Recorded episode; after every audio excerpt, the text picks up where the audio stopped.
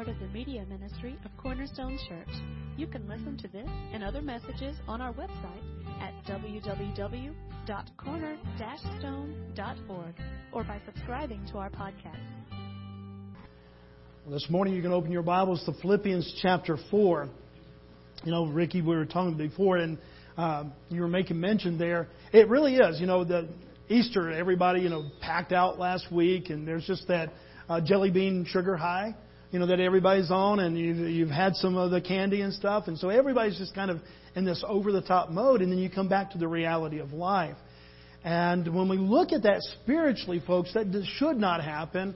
And don't you wish that it did not happen? That sometimes that when we hit spiritual highs in our lives, that we didn't have to come back to a place of just going, okay, this is the reality. That yes, that was a good day, a good week, or a good month, but here's where I am today.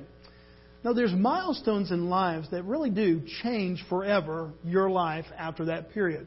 Uh, people would say when you get married, it forever changes your life. From that point on, you're not just taking care of yourself, you're in a partnership and you're in this relationship for life, and it's one of those that changes your life. Another one that really, really just changes your life, one of those milestones, is when you have a child. And when you have a child, it starts off kind of, you know, like, you know, cute baby and everybody's smiling. But uh, can y'all remember, for many of you, the day that if you have a child, that you took that child, made sure that the safety, you know, the new seat was properly done because I think they even check you at the hospital now, and that you put the child in there. And you get in there, and, and especially dads, you crank that car and you're going, oh my goodness. It's, it's not a family of two anymore. Now it's three. Or for some, uh, you know, four or five, you know, and you take that baby home, and you know there's just this milestone. You know, my life is never going to be the same. Now, that doesn't mean that it's bad. And no, it's, there's many, many highs, but it is different. And it is challenging sometimes. Milestones that happen, and everything after that is just different. Well, folks, that's the resurrection with the life of Christ, when Christ comes incarnate, when, he, when God Himself comes and comes in human form, comes and dwells among us, and then has ministry, and then lives, dies, is buried, and rises again. Father, it, it, folks, it, it's a milestone event. It is the milestone event in all of human history. I don't think that anybody could argue that there is another event in all of human history that can stand up to that one as far as really changing the way that you and I would go about living our lives. And so this morning we're going to kind of start a little series about because He lives, because of this resurrection, how does that change your life and my life? And this morning we look at that area of contentment. Now, again, I ask you this from time to time. Uh, it was part of the life group for some of those who have been in life group uh, this morning if you had to start with a scale of 1 to 10, 1 being that you are not content whatsoever, 10 being that you're just very content where you are in life and, you know, work, play, finances, relationships, all that. You know, where, what number would you assign to your level of contentment this morning? The minute I ask that, you might say, well, Bobby, can you clarify that a little bit more? Because there's so many different areas of my life I would say in family life, it's a this, but in my financial life, it's a this. Oh, in my work life, no, it's not even close to that. And we become the, we begin to get this complexity of just going, man, life is not as simple as just assigning a number, Pastor. I can be. Would you agree that you can be content in one area and very discontent in another area? Yeah. We're kind of complex. It's not really simple. And yet, folks, I want you to know that when we talk about the power of the resurrection, that you and I, when we begin to, to, to look at what Paul says here, are really going to be challenged because Paul was able, I don't think he was just kind of talking out of the side of his mouth. I don't think he was saying, you know, this is going to be in the Bible one day. I better make it sound really good. Paul was able to say, I've learned to be content no matter what situation I find myself in. That's amazing to me. That's a challenge to me. Because as much as I can say, you know, I'm content here and this and this, but, you know, not so content right here. And all of a sudden, does that mean that the resurrection doesn't apply to that area of my life? Is it one of those things? Is there a power that we have through Christ that doesn't apply? This morning we're going to answer some of those questions. I love how Pastor Andy Stanley uh, approaches that whole area of contentment, about just the, the kind of where we are in life. He calls it the land of Ur, that we live in the land of Ur, that we want bigger, We want to be prettier. We want to be skinnier. We want to be smarter. And so we live in this land of Ur that we just have this desire for more. We want Ur. Whatever it is, that we just add this ER at the end. Uh, yeah, ER. at the end. and uh, that we just want, you know, that little bit more. And, you know, sometimes, especially when I'm counseling something, I, I find people kind of get into that stage of their life when they're going, you know, I would be happy if this would happen. And there's always this one thing. And a lot of times it's this elusive thing. It's the thing that they can't quite grab onto. I don't know when you're a little kid if you ever did the merry-go-round. And if it was one of those old fashioned merry-go-rounds that they had the golden ring out there. And you kind of grab for that golden ring, but uh, you know, as it goes around, I don't think they do it anymore because of safety reasons now. Where you know, it's like so many things in life. Okay, put your helmet on to go ride the merry-go-round. But in the old days, there was a merry-go-round and there was a ring, and you, you tried to grab it. And it was always like it was this far from your hand. So you're going, okay, I'm five now, but when I get six, I'm going to be big enough to get it. And for some reason, they moved it out another inch or two. And so you're thinking maybe seven, maybe eight. And it seemed like just in life, everything was just a little bit, if I just stretch a little bit more, no, I missed it again. And many times, guys, that's, that's what happiness and, and joy and so many things in life seem like it's just, it's almost there. We're stretching and we're straining, but maybe next year.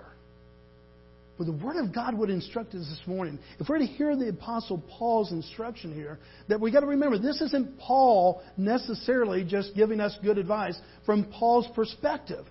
God used the personality of the writers of the Word of God, of the Bible. But who wrote? Who, whose Word is it? It's God's Word. And so it's not just Paul saying, you know, this is going to really sound good. No, by the instruction of the Holy Spirit upon Paul's life, he instructs him to, to write. And it has the influence and it has the personality of these different people. That's why you read Paul's letter and they're going to sound different from Peter. And he's going to sound different from John. And yet it's all God's Word. So as we open up and we begin to look at that, we begin to, to see that we live in this world where things are just kind of a, maybe sometimes an inch, sometimes a foot away but we live in a state of wanting, if, if I just had this, or if I could just do this, if I could get a job that paid twenty more thousand dollars a year, then how many of you have ever thought that? Yeah. You that somehow that that would just be, you know, man, this is the one dilemma that just keeps on coming back, budget and money. And so if I could just get this other job, I'd be just as happy in that job. But if I could just make a little bit more. And so we begin to fixate on it. Until I make that, somehow just this joy, peace, and even rest is going to be just a little bit farther than what I can reach. Because I, I want you to know that, that that really is a lie. And it's, it's one of those things that Satan would love. And it doesn't have to be money, it can be relationship. You know, you can be 28 years old and still looking for Mr. Right or Mrs. Right, and you're going, if I can just find Mr. Right or Mrs. Right, if I can just get the right relationship, if just this happens or if just that happens, then it's all going to come together, and I'm finally going to have contentment and rest. No, it's not found in those things. Now, folks, I am not belittling that we, as fallen people in a fallen world, have certain joys. If somebody gave me a $20,000 raise today, I, I would say, praise God. Okay? If, you know, all of a sudden somebody wanted to, to gift you this or a relationship became better or this, whatever it might be, I'm not discounting that those things affect our lives. We are real people living in a real world with real hardships. And yet, if those are the key to our joy and if those are the key to contentment, then really what, what are we here for this? If Paul could come back and say, no, the key is not just in acquiring things or the right relationship, or this isn't the key, if these are the things that really make you happy, if he comes back and says, I have learned to be content, but it wasn't because I got a raise, it wasn't because I got the right relationship, find the, found the right home, have the right job. No, he said, all this comes because of who I am in Christ. And that's the challenge. Well, Bobby, that sounds really spiritual because it is. It really is. It's a spiritual condition. And so many of the other conditions of our life play off of this foundational spiritual condition in our life. can you imagine that there are some millionaires, maybe even billionaires out there that are this morning not content? So, so money obviously is not the problem. When you look back in the Bible, we have people like Solomon. How many wives did he have? And concubines? There was a, there was many, wasn't it? And in the hundreds. And, and yet he wrote a book and he said it's meaningless, meaningless. Folks, it's not just finding that one right relationship uh, on the human level or the right job or the right this, and then all of a sudden every piece of the puzzle is just going to click and we're going to go, all right, we found it. Because here's what happened a lot of times when we get that elusive thing and we grab it and we think this is the right job. What do we find out about two months into that new job? Well, that's not what I thought it was going to be. Hopefully, you don't do that two months into your marriage. You know, it's not one of those things that the, right relationship. You know, you stick tried and true. But even in that, we say vows because we know that there's going to be better and worse, richer and poorer. There's going to be ups and downs. So, in this world, when we're looking for stability, when we're looking for a contentment, where do we find that? Philippians chapter 4. Now, again, let me give you the context. We always want to keep God's word and the instruction in context. What's happening here is, is Paul has received a gift from the Philippians. They've been very generous. They've supported his ministry, as you may support different ministries, as people would go out and do ministry. And maybe you write a check monthly or quarterly or yearly to support that ministry. The Philippians did that to Paul, and they were very generous.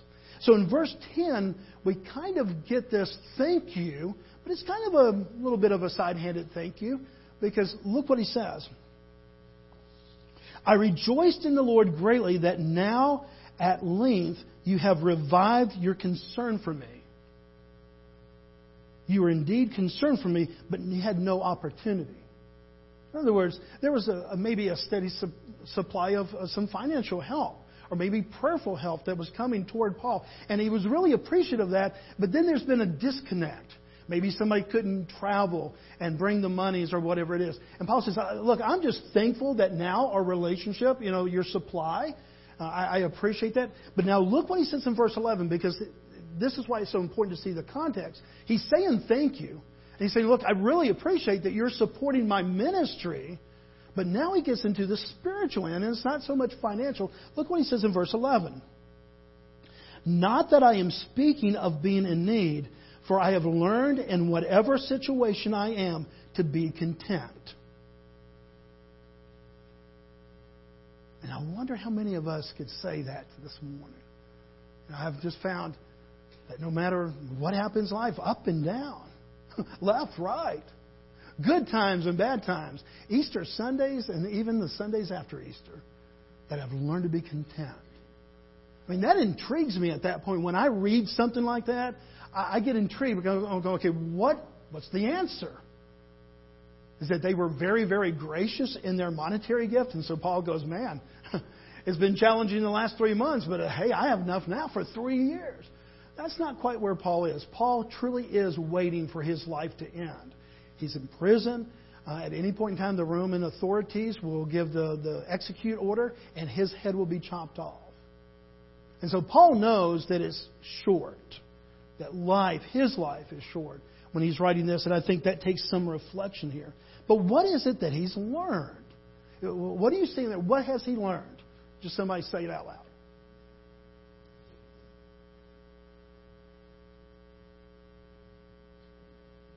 Whatever situation I'm in, to be content. I mean, you could, we could just say contentment, but I think that he used those extra words for a purpose. He can, instead of just saying, hey, I've learned to be content, when I add in there, hey, I've learned in any and every situation, whatever situation I'm in, that I've been content, it adds a little bit of, you know, veracity to it. Because it's not just somebody said, well, you know, we've won the championship four straight years. It's not somebody from the New England Patriots saying, you know, yeah, we won one more Super Bowl, but, you know, we're getting used to winning Super Bowls. You know, this isn't somebody saying, okay, yeah, we're in last place. I've learned to be content. That's what it would be saying. That whether we win the Super Bowl ring or we come in last place and we don't win a game all season, I've learned in these, these situations to be content. That starts to speak highly to my heart. Because it's not just somebody who has bukus of money, bukus of this, bukus of that, saying, you know, I've just learned to be content that sometimes I only make $500,000 a year. I'm going, hey, I could be content. Who couldn't be content in that? But that's the whole point. There are some people, if that's what you're kind of, if that's the golden ring and that's what you're trying, there are some people that are trying to grab it and, and they've actually grabbed that. They're making bukus of money, and yet they found that that wasn't the answer to their life. Again, whether it's relationships, some for some people it's religion. I want to be very careful that I distinguish religion from a life with Christ. A lot of people say, you know, I started going to church and you know it was good for a while and this, that, and the other, but you know, I'm just not getting much out of it, or it's not doing. But folks, church can become religion. Morality can become religion. That you just do all the right things. All those do nots, you do not do those. And all the do's, you do those. But apart from Christ, there's no vitality there. There's still an emptiness because it's not just in the morality. I'm not making light of morality. I want to make much of Christ because that's what God is all about. He didn't just say, okay, I want to make you moral people. And so here's this dilemma. We find out that, uh, that he, he had times of plenty of food, he had times where he didn't have enough food, and then we find that he found this secret. And it was a learning experience of being content. Look at verse 12, and we begin to see how he describes that. I know how to be brought low, and I know how to abound. In any and every circumstance, I have learned the secret of facing plenty and hunger, abundance and need. I want to make a clear distinction. Paul isn't saying, hey, I've just learned to tone it down and to be satisfied with less. Because if that's what he said, then we would ascribe that the secret is a simpler lifestyle. Now, how many of you would first agree that sometimes a simpler lifestyle than what we live is really kind of a good thing? Okay. So we're not denying the fact that simple life sometimes is a very good and even a healthy thing and a very contentful and satisfying thing. But that's not what Paul's saying. He's not saying, hey, I found that I can really do with a lot less. Because if that was the case, then here's the, the answer to our problem. Here's how you become content. Go give away everything that you have, get down to nothing, and see if you're content. I mean, if it's just to, to kind of do without, then really, then we should all become monks. And maybe even take a vow of silence and go off to a hill and spend the rest of our lives in solitary kind of isolation. That's not what he's saying, guys. He says, I know what it is to bound, and I know what it's to do without. He said, I've had the extremes of really good times, I've had times of really low times. It's not this giving up and abstaining from things that has given him this hope. There's something besides that. And so we begin to read on, we begin to see that he begins to point everything and kind of focuses to this verse in 13. How many of you have ever heard Philippians 4:13? I can do all things through him who strengthens me. How many of you have heard that before? Okay, probably just about almost everybody, okay? Um, probably one of the most quoted verses in the Bible, and probably, I would say, one of the most misquoted verses in the Bible. Most of the time, or a lot of the time, let's not say most of the time, a lot of the times that we use that without really keeping it in context and understanding what it really means about, we begin to use it for all kinds of things. Two outs, bottom of the ninth, my team down. I can do all things through Christ who strengthens me. And we're thinking that maybe that home run is going to come because Christ is going to strengthen. Now, can Christ strengthen this person to hit this home run? Sure, He can. Is that what that verse really means? No. He's not saying, man, two outs, bottom of the ninth, of whatever area of your life, and that God is there and you can count on God for that miracle for health relationship, ball game, finances. That's not where he's putting his stock. What Paul is saying in this verse that is so misquoted and so misused that he says, Look, my relationship now that I'm in Christ and He has died for me, taken my sins away, and He's risen from the dead, now because of His life, death, and resurrection, who I am in Christ, this milestone of, of human life, it's now my milestone, and now because I'm in Christ, I can truly say, hey, God, I'm content in you. Christ is enough for me.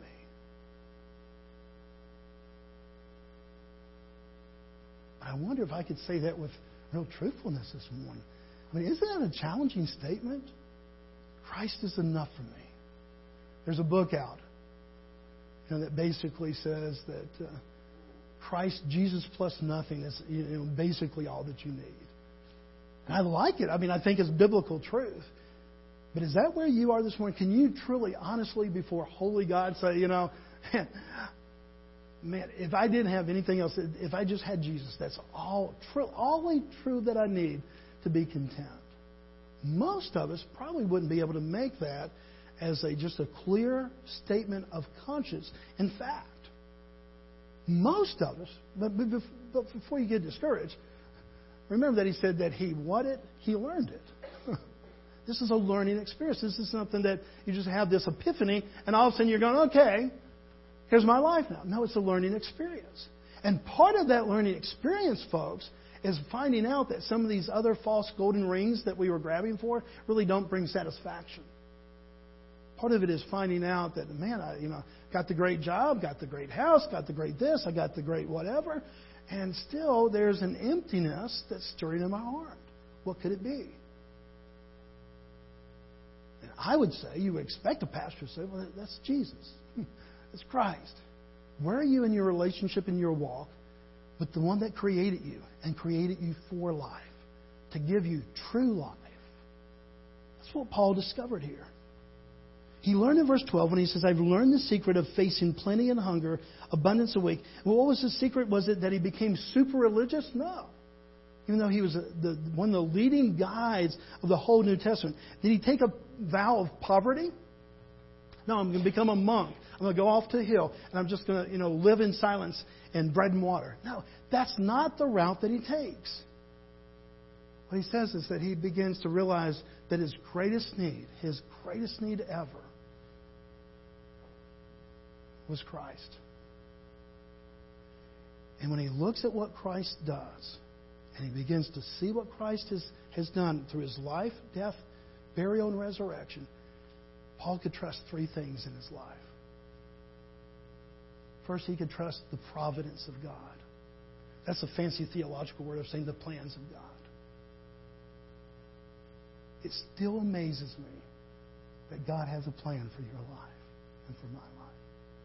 I mean, doesn't that amaze me? If, if, if I just said, hey, God has a plan for earth, can you kind of grasp that? Can you kind of grasp that God has a plan even for peoples?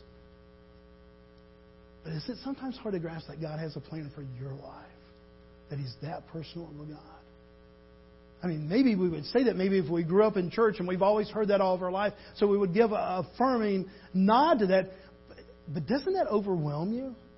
That the providence of God, that He has a plan for your name, for your life. That, that word providence very much is uh, this knowledge of God. It comes from the Latin words pro, meaning before, and video, like we use video, to see. So before you see. In other words, God sees your life, my life, before we do. And there are going to be times that God has a, a left, and we were really wanting to take a right. Have you ever had one of those? Or we wanted to stop, and He said, no, hit the gas. Or we wanted to hit the gas, and He said, no, hit the brakes. And so we're trying to figure out this plan, this providence of God. And Paul came to a place, remember where he is? He's in prison, guys. He's about ready to get his head chopped off. And yet he can say, you know, I, I really trust God's plan. I really do. And he comes to a second thing. He said, Not only do I trust his plan, but I tr- trust his purpose. Romans 8:28. Another one of those verses that we love to quote, but sometimes we quote out of context. We kind of quote it to like, okay, everything's going to work out. That's not what it really says, it says, okay, number one, for Christians, for those that are called according to God. And, the, and we know that these things, those who love God, all things work together for good for those who are called according to his purpose. God is working those purposes for one major thing, and that is his glory. And then when it concerns you, for you to become more and more like Christ. All the events of your life, God wants to kind of turn into this place to where they're working to conform you more and more into the image of Christ. That's what verse 29 says. And we leave that off because we just want verse 28 that says, okay, at the end of the day, this mistake, this bad turn, this thing over here that I didn't do right, I want it just to all turn out and be good. Well, the promise of God is that He's working for good, but sometimes God's good is really challenging. Go ask Joseph. I mean, out of all the guys in the Old Testament that I really get challenged with, as far as going, God, that just didn't seem fair. We love that word fair nowadays. I mean, it, could you see where Joseph would have a legitimate gripe? That he does a lot of right things, and, and yet he comes to this place where he's always getting the short end of the stick. It's kind of, what is up with this? He tells the truth, and he still gets in trouble. He runs away from Potiphar's wife, and he still gets in trouble. No matter what he does, even though he's doing the right thing, he still kind of gets in trouble. And you're going, okay, what is with me? You know, is there a sign on my head? No, we begin to find out at the very end of Joseph's life what it was all about. Look all the way back in Genesis. It's up there on the screen. Genesis 45 5.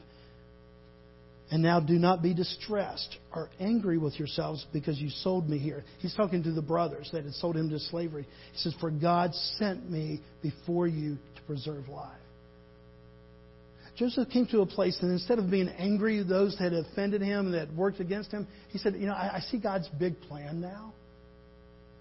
Maybe that comes with age. Maybe it comes with maturity. Maybe you have to get as old as Paul is. I don't know, but it's a learning process. And more and more, as we trust the resurrection, we can say, okay, God, that didn't look so good when they were putting the crown of thorns. That didn't look so good when they were putting through false trials. That didn't look so good when they yelled out, Crucify him, crucify him. We want Barabbas. That story didn't look good, but it ended up pretty good. He went into the grave. That didn't look very good, but three days later he rose from the dead. That looked pretty good. And there's going to be times in our lives, guys, that it really is. It's kind of like the crown of thorns, and please don't hear anything sacrilegious there. But it, we're going to be kind of wearing some of that uh, you know, things in our lives that are just not agreeable. And it's going to be like something has died in our life, maybe a relationship or a job or whatever it is. And then it's three days before we see a resurrection that happened there. Again, I don't want to belittle what really happened with Jesus, but there's going to be times in our lives that we really kind of go through some of those things. And we're going, this is bad, bad, bad, until we see the good. And it was that eventual good that was proclaimed in Genesis 50:20. It's one of my favorite verses in all the Old Testament. This is the end of Joseph's life. And he says, As for you, you meant evil against me, but God meant it for good. To bring it about that many people should be kept alive as they are today. Remember the rest of the story? Famine in the land. Joseph happens to be second in control. He gets to administer what happens on all the farms and what they do with all the crops. He says, "Save this. We're going to use this, but we're going to save this, so that when those uh, that time of famine came, they had plenty to eat." He wasn't just talking practical in that verse. He says, "Look, I've, here's what I've learned: the plans of God, the purpose of God, go far beyond, and it doesn't look good at the time, but I can trust that." And there's one last thing that we begin to see in this passage of Philippians, and that is the provision of God. Another one of those favorite verses, Philippians 4:19. And my God shall supply all your needs according to his riches in glory in Christ Jesus. We can trust those plans of God and, and the purposes of God, but the provision of God. Here Paul is at the very end of his life. And he says, Man, I can trust God, you're going to provide.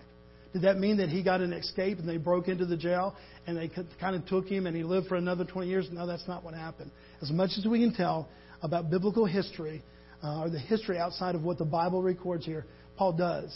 His life ends pretty soon after this. We don't know if it was weeks, months, or whatever. But it wasn't kind of that fairy tale ending where everybody lives happily ever after there on earth. His life really is taken. He says this great statement My God, this personal relationship I have God, He's going to supply every need that I have. Any, not all my wants, not all my desires, and especially not a lot of the things that are going to be kind of a side attraction. But I can truly trust that he, everything that I need, He's going to supply. How do I know that? How can I say that with clarity? Because He's already provided what I need it most forgiveness of sin. I mean, would, would God really ever take anything that was really needed in your life if He made an answer for your sin? What costs God more than anything in your life and my life? Our sin. He made a full payment through His Son, Jesus Christ. So if, if that's the extreme that God would go, you know, what he, what he says here basically, look, my, my God can supply that. He's a providing God. And he was able to come to that place where he truly could say, Christ is enough for me. Maybe you're not there this morning. Maybe there's still a lot of things that are discontent. But it's a learning experience. And the resurrection, what Easter makes Easter so wonderful, guys, is not only that we get this spiritual life, but it's not, and, and it's not just that we get heaven. We get that satisfaction or that contentment now of knowing that Christ truly is with us. Remember last week we said that every promise that Christ has made, that God has made, has been now made yes amen in Jesus, in this work of his death, burial, and resurrection. And so when he says things like, Come unto me, all you that are heavy laden, and I'll give you rest, he means that we can count on that. When he says, Look, I, I, I give you, you feel like you cannot go a step more, I'll give you that strength and that ability. I'll build your faith for that opportunity that sits before you. It's because of his faithfulness in the cross, in that most dramatic of ways, and his death, burial, and resurrection, that now we can take every one of these promises and we can say, Yes, Christ, you are enough for me. And so my prayer this morning is that we would, as we would contemplate this, that we would come to a place of just saying more and more and more this morning. God, will you teach me how to truly rely on the work that's been done so that I can put all my faith and all my trust in that and have a place in my life where I can truly say, I'm content in Christ Jesus. Let's pray together this morning. Father, we love you. We thank you. And Father, uh, what bold words Paul says there. For this kind of uh, seems maybe even a little over our head that we can't grasp how we could truly have a life filled with contentment. And yet, Father, this morning we come and we see what has happened in that Passion Week with Christ going to trial for us, for him being accused of sins that he never committed so that he could pay the price of our sin, being buried in a borrowed tomb, rising again in three days in victory. Father, we pray that this day that we would understand that that victory that was Christ now, Father, has been made available to us as we live Christ's uh, life in Him. And so, Father, I thank you that we can have those examples like Paul, that this morning, Father, we can say, yes, when we are in Christ, when we have committed by faith our hearts and our lives to Him, that, Father, we can find contentment no matter how stormy life gets. So, Father, as we sing this last song as a prayer, Father, we pray that even if we're at the very beginning of this learning stage, that you would help us to, to learn this more and more. That we can put our total faith and trust. We can find total contentment and joy and peace in your Son. We love you and we thank you for the gift of Christ. And it's in the power of his name that we pray this morning. Amen.